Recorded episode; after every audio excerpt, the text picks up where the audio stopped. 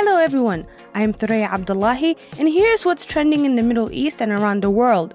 The president of the UAE, Sheikh Khalifa, has ordered the release of 855 prisoners across the UAE ahead of Eid al-Adha.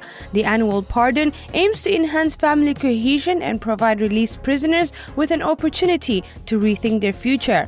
Bahrain has banned entry from 16 new countries, including Tunisia, Iran, Iraq, Philippines, and South Africa over coronavirus concerns. According to state media, Bahrain had already suspended entry of passengers from countries on its red list in May, a list that included India and Pakistan.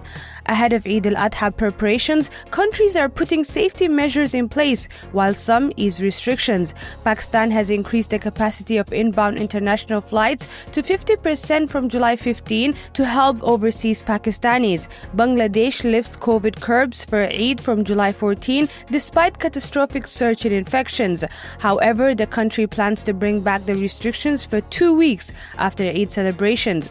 On its 20th anniversary, the film Legally Blonde has seen a search spike, according to Google, and reaches a record high this year after it was released on Netflix in the US. Reese Witherspoon, who is the main character from the movie, shared some rare behind-the-scenes images on Instagram.